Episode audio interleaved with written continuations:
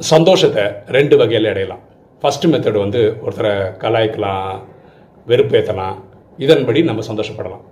இதில் நமக்கு சந்தோஷம் அடுத்தவங்களுக்கு துக்கம் நம்ம செய்கிற செயல் பாவத்தை கொண்டு வரும். ரெண்டாவது மெத்தடு உண்மையிலேயே அடுத்தவங்களுக்கு சந்தோஷப்படுத்துறது. அது நமக்கு சந்தோஷம் தரும் அடுத்தவங்களுக்கும் சந்தோஷம் தரும் நம்ம செயல் புண்ணியமாகும்.